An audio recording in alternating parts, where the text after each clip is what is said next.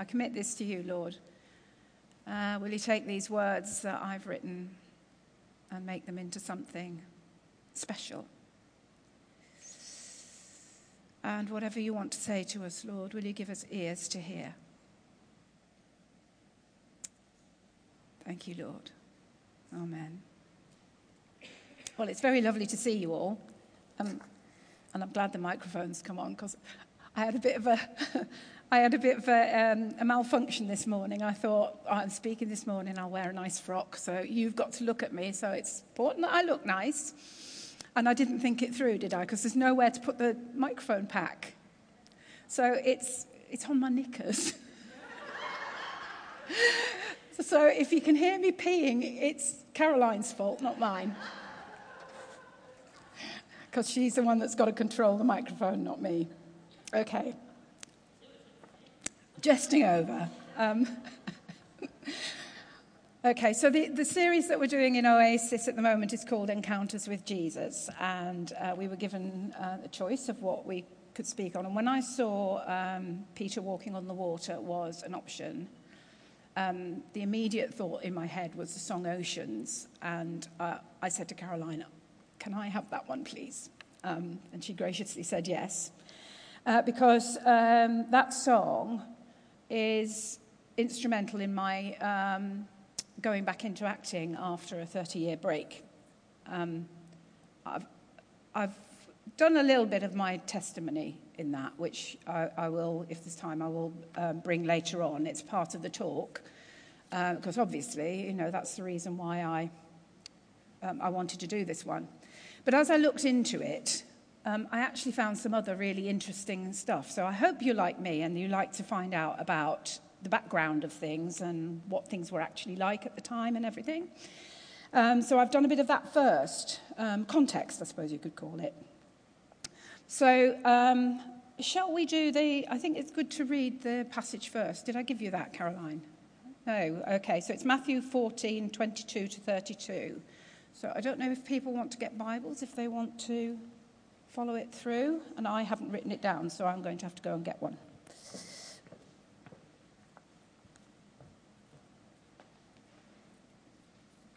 Um, do people want Bibles? There's some here. Again, you can tell I'm being a bit more scatty about this one than the last one. You take one. Oh, you've got one. That's okay. I'll put them on the chair here and you can help yourself. There we are. Okay, so it's, what is it? Matthew 14, 22 to 32. Because it's always good to know exactly what it does uh, say in the scripture. Matthew. Oh, she's got it, look. Isn't that wonderful? She's a clever girl. Right. Um, immediately, Jesus made the disciples get into the boat and go on ahead of him to the other side while he dismissed the crowd. After he had dismissed them, he went up on a mountainside by himself to pray. Later that night, he was there alone, and the boat was already a considerable distance from land, buffeted by the waves because the wind was against it. Shortly before dawn, Jesus went out to them walking on the lake. When the disciples saw him walking on the lake, they were terrified. It's a ghost, they said, and cried out in fear. But Jesus immediately said to them, Take courage, it is I, don't be afraid. And Peter, lovely Peter, I love him because he's so impetuous, says, Lord, if it's you, Peter replied, tell me to come to you on the water. Come, he said. Then Peter got down out of the boat, walked on the water, and came toward Jesus. But when he saw the wind, he was afraid, and beginning to sink, cried out, Lord, save me. Immediately, Jesus reached out his hand and caught him. You of little faith, he said, why did you doubt? And when they climbed into the boat, the wind died down. So, this actually comes in the middle of, of um, the Gospel of Matthew. uh, it comes immediately after the feeding of the 5,000 and it comes after, um, just after Jesus has found out that uh, John the Baptist has been murdered. which is why, presumably, why he goes up on the mountainside to pray. so, Jesus, um, Peter has already been called. He's been called out of fishing into discipleship. And no doubt in the course of that discipleship, he's seen Jesus heal people. He's heard the Sermon on the Mount. He's no doubt done his share of um, crowd control. Um, he's seen the feeding of the 5,000. Um, uh, incidentally, I, uh, when I looked at the feeding of the 5,000 as well to get the context, it, it was actually more like 10,000 people because what the gospel actually says is it was 5,000 men. And then it says include, uh, um, and also women and children. So if you count sort of like one woman, half the women, half the women as half as many women as men and half as many children as men, it's, it's 10,000. It's probably a lot more than 10,000. Just a matter of interest. Um, anyway, it was a lot of people. And after that, Jesus sends the disciples across the lake and tells the people to go home and goes up on the mountain to pray. So the lake was the Sea of Galilee. Um, and you probably know this already, but it's good to, to remind ourselves. Um, it's also called um, it's also called Gennesaret or Kinneret. And it's not a sea, it's a freshwater lake. Um, it's 13 miles long at its longest point and seven miles wide at its widest. And to uh, compare, Lake Windermere is 11 miles long. So it, it is actually a lake, it's not a sea. Um, it's freshwater, it has freshwater fish in it, lots of them. Um, and the Jordan, you can probably see, I don't know if you can see on there, but the River Jordan comes down from the top where it says Chorazin. It comes down from the top and goes through the Sea of Galilee and comes out at the bottom and goes down to the Dead Sea. Um, Windermere is actually a lot narrower than this. This is a bigger lake. Um, Windermere is only about a mile wide.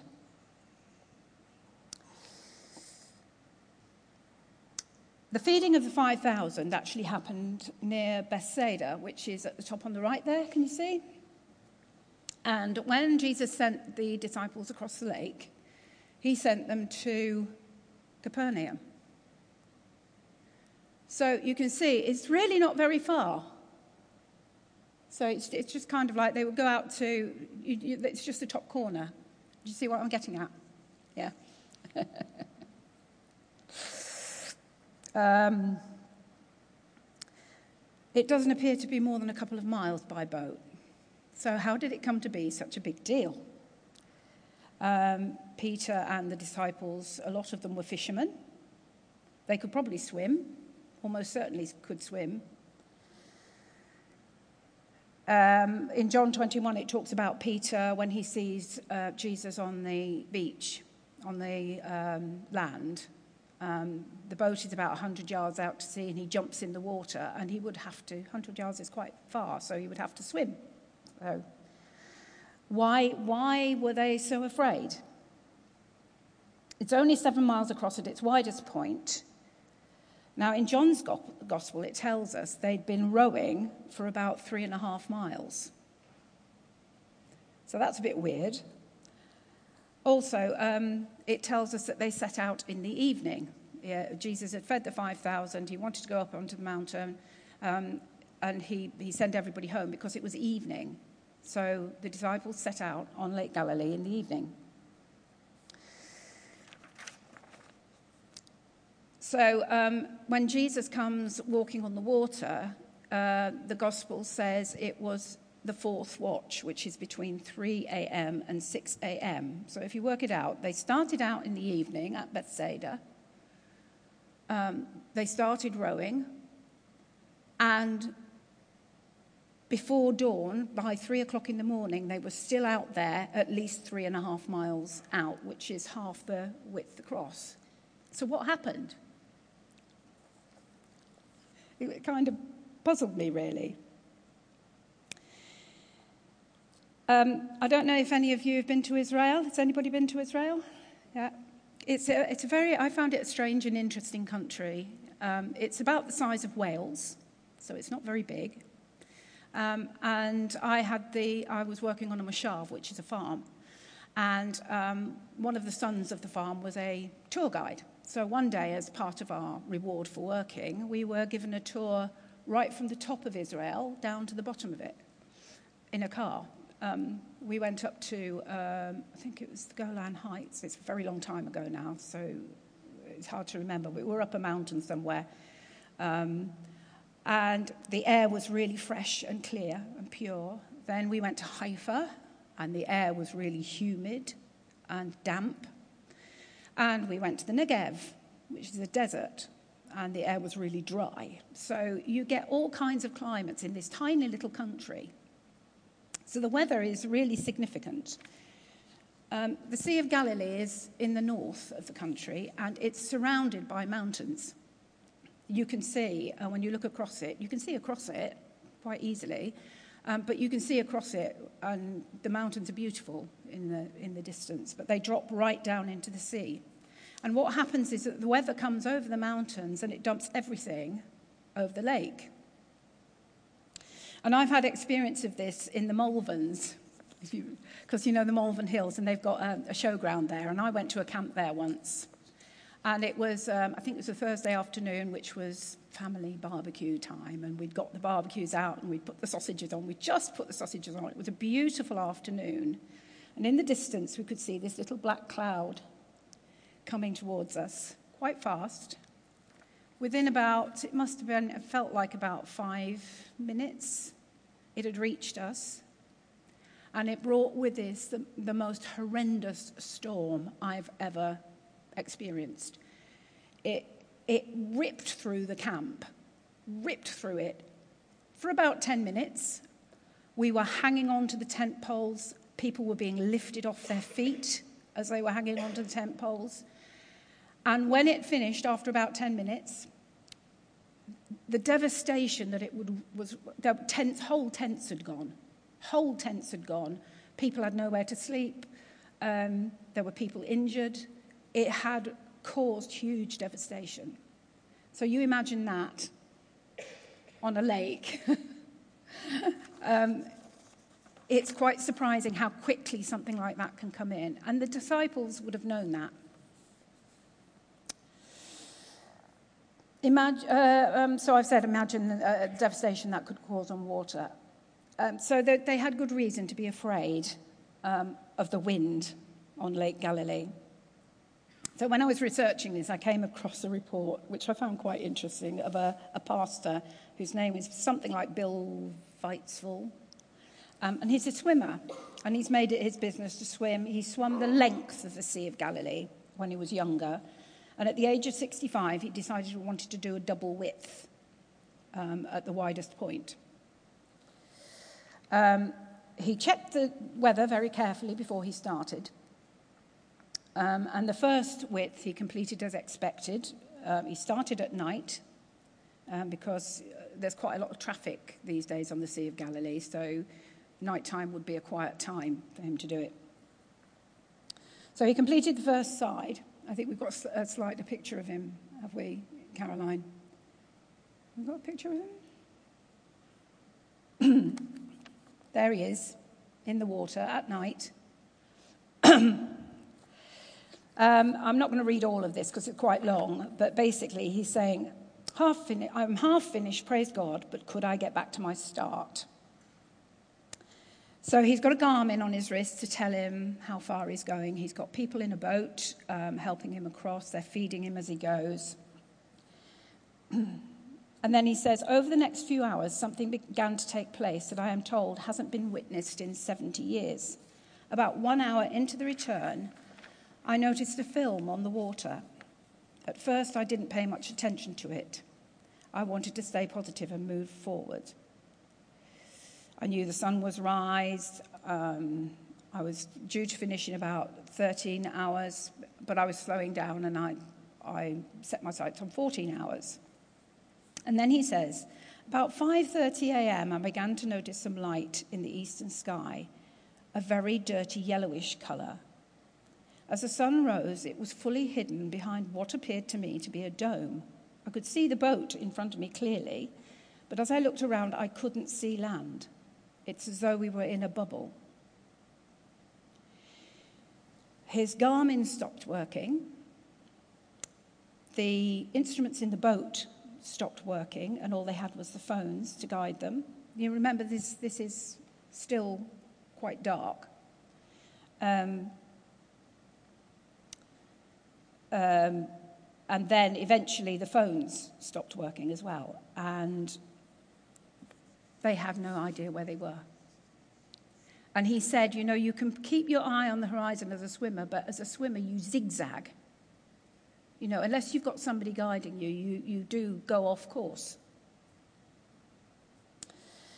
Um, now that my Garmin watch was not recording, the only way I had to know how far I had gone was to ask the captain.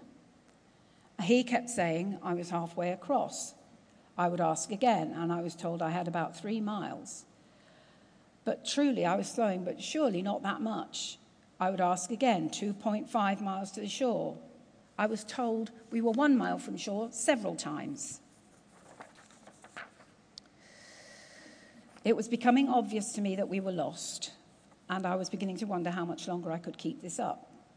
All Offrey, the captain, could offer me were guesses So he carries on and he's praying as he goes. And, you know, the, the problem for him was not knowing how longer, much longer he had to continue. Um, because, you know, he would hate to give up if it was only 20 minutes from shore. The thing that um, finally saved them was um, one of the people on shore had the idea of driving the car, uh, driving his car to the edge, to the opposite side, and putting on his headlights and shouting and that's what guided them home. And he, he eventually did it in something like 17 hours, I think it was. and what that phenomenon was, um, was that sometimes there is a weather that happens that lifts all the desert air from the surrounding deserts, lifts the sand, and come, brings it and dumps it over Israel. And he said that hadn't happened for 70 years, and um, it lasted, I think, for two days. Normally, it doesn't last that long either. Um, the, the rains come and wash it away. So, my point in telling you this is um, that Peter and the disciples, having lived by Lake Galilee, would know about these weather conditions that can happen the wind, the, the desert air that can, that can cause you to lose every sense of where you are. I suppose, like being in a whiteout when it snows here. So they would have had a great respect for um, the lake and the waters and the dangers of it. So when they set out in the lake, um, it was the wind that was the problem. And no doubt that's why, can we go back to the map, um, Caroline? Um, no doubt that's why they couldn't stay where they were supposed to be going between Bethsaida and um, Capernaum um, they must have got blown out because it says they were rowing for three and a half, they'd rowed for three and a half miles. So you imagine as, if as many as 12 people were rowing and they're not making any headway against the wind. Um, but they, they would be sto- stuck in the middle of a very choppy lake. And it was pitch dark. That's another thing we forget. We've got lights, and even today around Galilee, there'll be lights. They didn't have that. They didn't have any lights. Um, I went to um, the Isle of Man once, and we, we, we arrived in the darkness, and we had to drive to our destination. And I've never been anywhere so dark. You couldn't see your hand in front of your face. It was so dark. The only thing were the headlights of the car. Um, and it, it's really quite disconcerting. We're not used to it. There's a lot of light pollution in modern life. So they were stuck in the dark. And stuck in the dark, um, not going anywhere, don't know where they are, very choppy sea, and they see this figure coming towards them. No wonder they were terrified. And the thing that I thought about with this is um, we think of the, Jesus walking on the water. We've heard of that since we, most of us since we were small. The disciples had no point of reference for that. They had no point of reference. They had a point of reference, interestingly enough, for the feeding of the 5,000, because um, in 2 Kings 44, verses 42 to 44, um, Elisha um, foreshadows it. A man came from Baal Shalishah. He brought the man of God 20 loaves of barley bread. They had been baked from the first grain that had ripened. The man also brought some heads of new grain. Give this food to the people to eat, Elisha said. How can I put 20 loaves of bread in front of a hundred men? his servant asked. But Elisha answered, Give it to the people eat to eat. Do it because the Lord says they will eat and have some left over. Then the servant put the food in front of them. They ate it and had some left over. It happened just as the Lord said it would. So when um, Jesus fed the 5,000, he was basically showing the disciples that he was greater than Elisha. They would have known that story. So they had a point of reference for the feeding of 5,000, but they had no point of reference for someone walking on water. Yes, uh, Moses parted the sea. Um, I think it was in Joshua, um, the priests stand in a, um, a stream, and the stream, the waters pile up, up, up above, and they can get across the stream. And both Elijah and Elisha part the waters, but nobody had walked on water. So they were terrified. Um, I've got no doubt Jesus could have parted the lake if he wanted to. Maybe it was just easier for him to walk on it. I'm, I'm losing, uh, yes, I'm losing my point. Um, the point is that the disciples had had experience of the real live person of Jesus, but at that point, they'd not had the transfiguration, the vision of him with Elijah and Moses. And I don't think they'd had anything more supernatural about him personally. You know, it was about stuff he did for, for others or to, to things, not about he, him himself. Um, they'd had no indication that a new prophet or a man of God or even the Messiah would walk on the water. There's nothing that says your Messiah will come and he will walk on water. so for them, it was an entirely new phenomenon. So no wonder they were afraid. And Jesus speaks and said to them, Be not afraid, it is I. I just wonder what went through Peter's head when he heard that. Because his mind would have been full of what had just happened with the 5,000. He'd have been aware of how great Jesus is. This man has just got, done something greater than the greatest prophet they've ever heard about. But he's, he's not as impetuous as he used to be because he has to check. Lord, if it's you, I'm not sure it's you. Is it you? Is this you?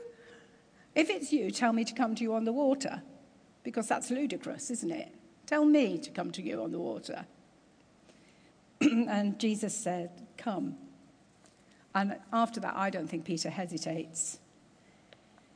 I think he probably also had his, in his mind the time when Jesus calmed the storm. So maybe he thought that once he got out the boat, Jesus would calm the waters for him. But that didn't happen. He gets out the boat and he walks and he walks on the water, same as Jesus does. And it's only when he sees the wind that he starts to sink. And I found this quite interesting as well. And we all know that it's because he's taking his eyes off Jesus and he's, he's afraid and he's, he hears what's going on around him that he starts to sink. but note that scripture doesn't tell us that he actually sinks, he starts to sink which I find really fascinating. Because if I step off a boat into the water, even into salt water, which has a lot of buoyancy, what I do is I sink like a stone. Uh, my head has to go under the water before I can even start to swim. But that didn't happen with Peter. He started, I've got this image of him sort of slowly, you know, the water coming up above his ankles. He's got time to say, Lord, save me. So um, I think he did pretty well, really. And he'd got quite far as well because Jesus is near enough to reach out his hand and take hold of it, and t- take hold of his hand. And I think his rebuke is not really a rebuke. It's, oh, ye of little faith. He's laughing. Why did you doubt? You were doing great. And the end of the story is that um, they get back into the boat and the waves then calm. So, uh, what, made, what this made me think of was calling. Because Peter's been called, he's been called from fishing, and then he was called out of the boat. So, as I said earlier, the song Oceans was very instrumental for me in the decision to go back into acting because I felt it was God recalling me, if you like. God first called me into acting at the age of 13. I was at um, a camp in the Lake District, um, a Sunday school camp, and uh, we were playing a game of charades. I was yeah, I was quite young. I was about 13. We were playing a game of charades, the old-fashioned game. I don't know if you know it. There's, there's a, a description of it in um, Jane Eyre. And what you do is you have a word. I think the one in Jane Eyre is bridewell. So they act out a scene where the people have to guess the word bride. They act out a wedding. And then they act out uh, the woman at the well so that people can guess well, and then they do the whole thing. So it's three little scenes that you're acting out, and we were doing that. Um, but I fell ill that night, and it was, it was meant to be a competition between two groups. Uh, I fell ill that night, and the next day I had to go home. And as I left, I heard someone say, Oh no, we've lost our best actress. What are we going to do? and I just knew. I knew you know how you know something. I just knew that's what I'm supposed to be doing. I'd never had anybody say anything like that about me before. So, um, yeah. So I was determined. And I had a lot of discouragement. The school I was at honoured sciences over the, the arts. Um, when I told um, when I told my headmaster what I wanted to do, he said, "Oh, I think you better be a hairdresser." And then somebody else said, be a teacher, you know, as if teaching were something that people do when they're artsy and they can't get a job, which is not what teaching should be. I didn't get into drama school the first time around. I didn't have any money to go. Um, they told me to come back in two years, and I went back after a year, and they accepted me. But there was still the question of the money, and at that time, you could get discretionary grants from the government. So I just started writing to York City Council, um, and they kept coming back with a no. And I wrote them a letter. I remember writing them a letter and saying, because uh, we lived in, in York at the time, um, and I remember writing them a letter saying, You better open a file under my name then, because I'm not going to stop writing to you until you give me the money. So they did. which was really great. So I, I went to drama school. And then after all that, um, Jesus placed another calling on my life. And there's a picture of it. Can we have, can we have the picture um, slide? Is it what, slide three? Is it? Yeah. There it is. This is my husband. Looks like he's walking on water, doesn't it? it's not ice. It's actually a lot shallower than, than it looks. He thinks he walks on water. He doesn't. And as a newlywed, um, I found I didn't really want to leave him to go on tour for what could have taken me away for 18 months. Uh, um, and also, the other thing that put me off acting um, at that time was I absolutely hated having to do my own tax books. I really loathed it. It, it frightened me. It really frightened me that I would get something wrong and, and get in trouble with a tax man. So um, I, think it was, I think it was the right thing to do to give it up at that point. But it didn't mean that my calling died. it just changed in nature. So the acting that I ended up doing was for church. And actually, Gillian's just been talking to me about that this morning. I was I ran a drama group for my church, and I would write the dramas, and I would be in them to illustrate the sermons. Um, I helped with a local group, youth group, and, and I did the odd drama for, for them. Um, but also, we had every year a children's holiday club, a Bible club. And I would write the serial. There'd be 20 minutes each day. There'd be a 20 minute show each day. And I would write an act in that. So, you know, God used the calling that He'd given me, just not in the way that I expected it. Um, and also showed me another string to my bow because I didn't know I could write. So, uh, yeah. Um, and during this time, I pushed the door a few times to see if I could get back into professional acting, and it just didn't open. Um, I spent my days caring for my children, and when they went to high school, I looked for a normal, normal job. My mum used to say to me, "Come home and get a normal job, Dawn. Normal." um, so I, I did that. I, I managed to get a job, and guess what it was doing? God's got such a sense of humour. He put me doing the accounts in a small business. So, um, yeah. When it came to empty nest time, and empty nest time is really hard, don't underestimate it. I was so, my calling was so crushed, my belief in myself was so crushed, I did not think um, I could ever do it again. I started scouting around asking God, what next? What do I do next? My children have gone. I've spent 20 years looking after them. They've been the complete focus of my existence. What do I do now?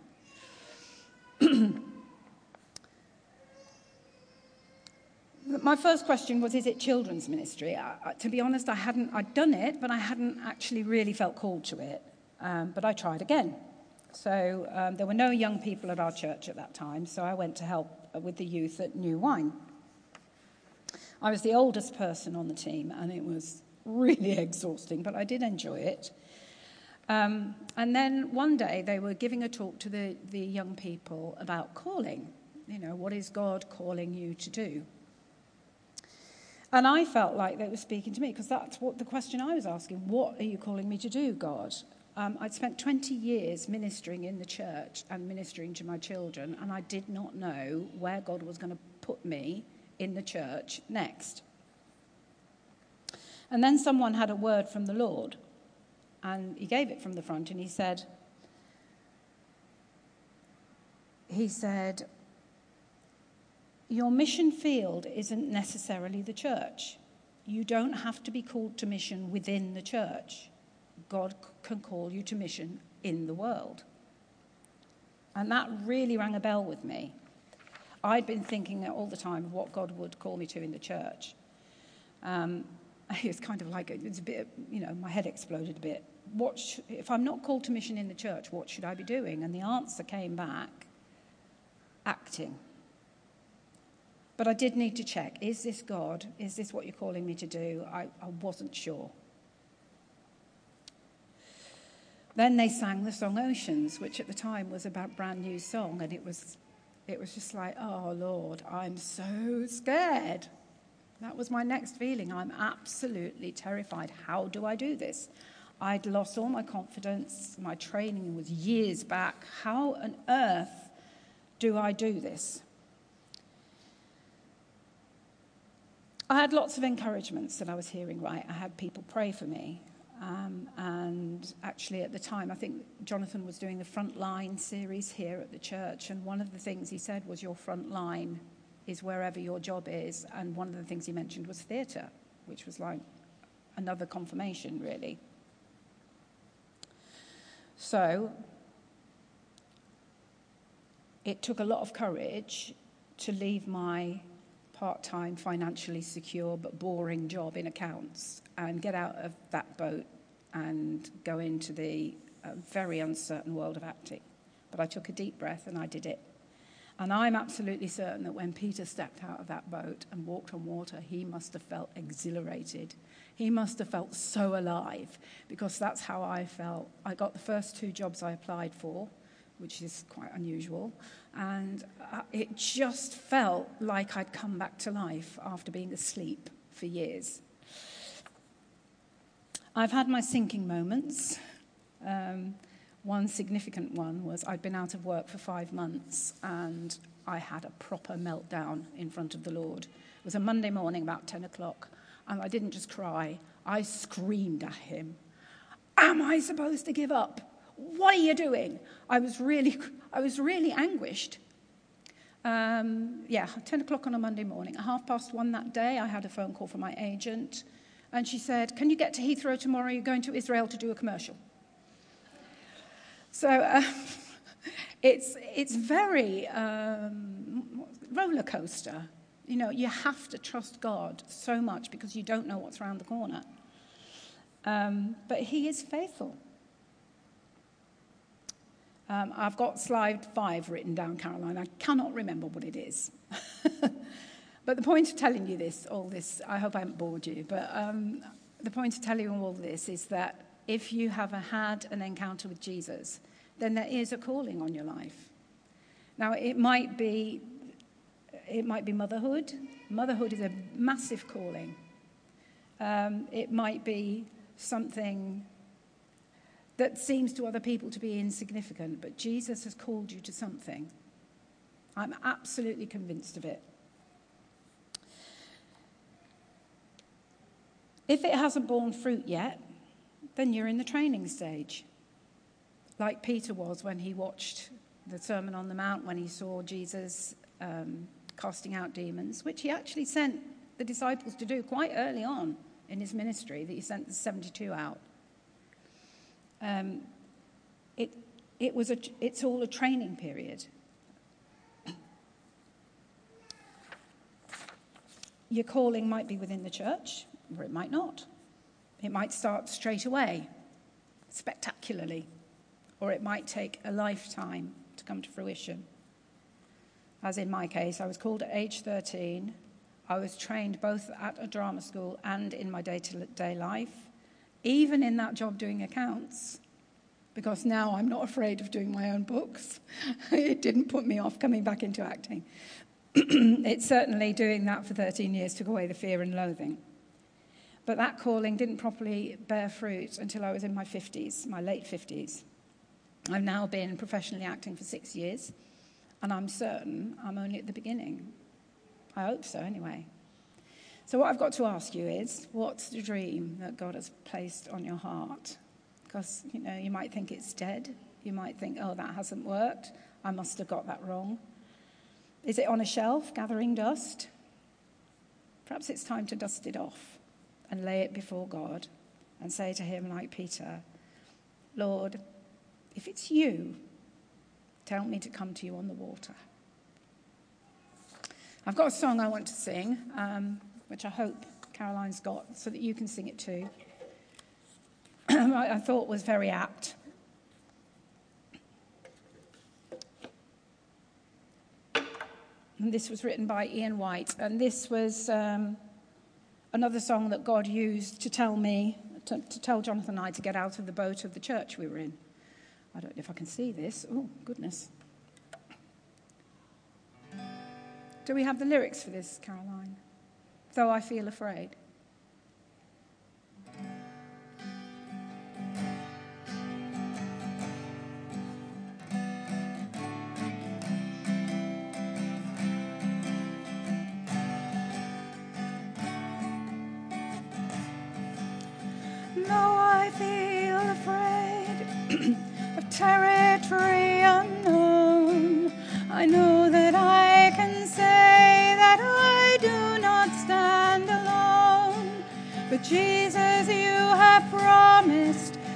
presence in my heart. I cannot see the ending, but it's here.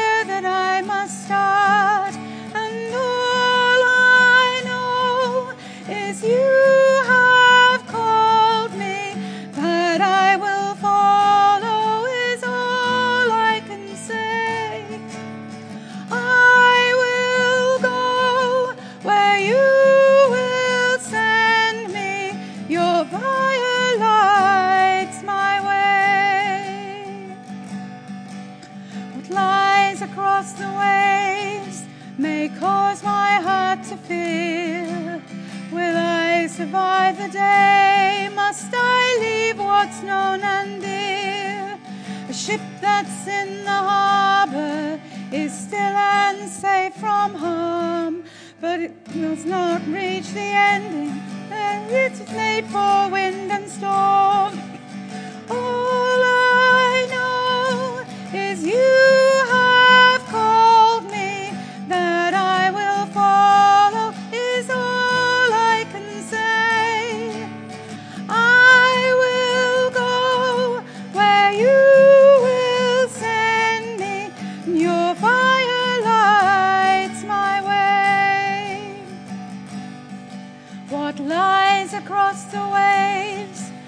Cause my heart to fear.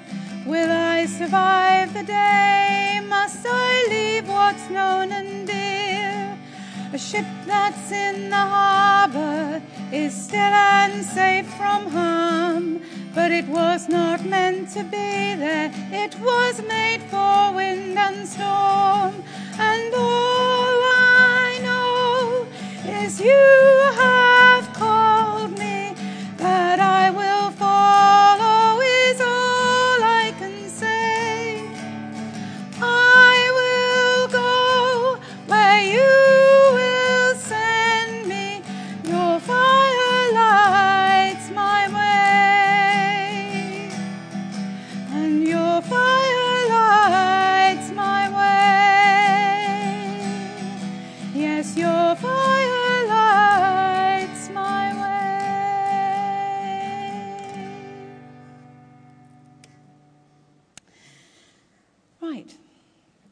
fault that you didn't have the words. I forgot to give them to Caroline. So, anyway, I think they're lovely words.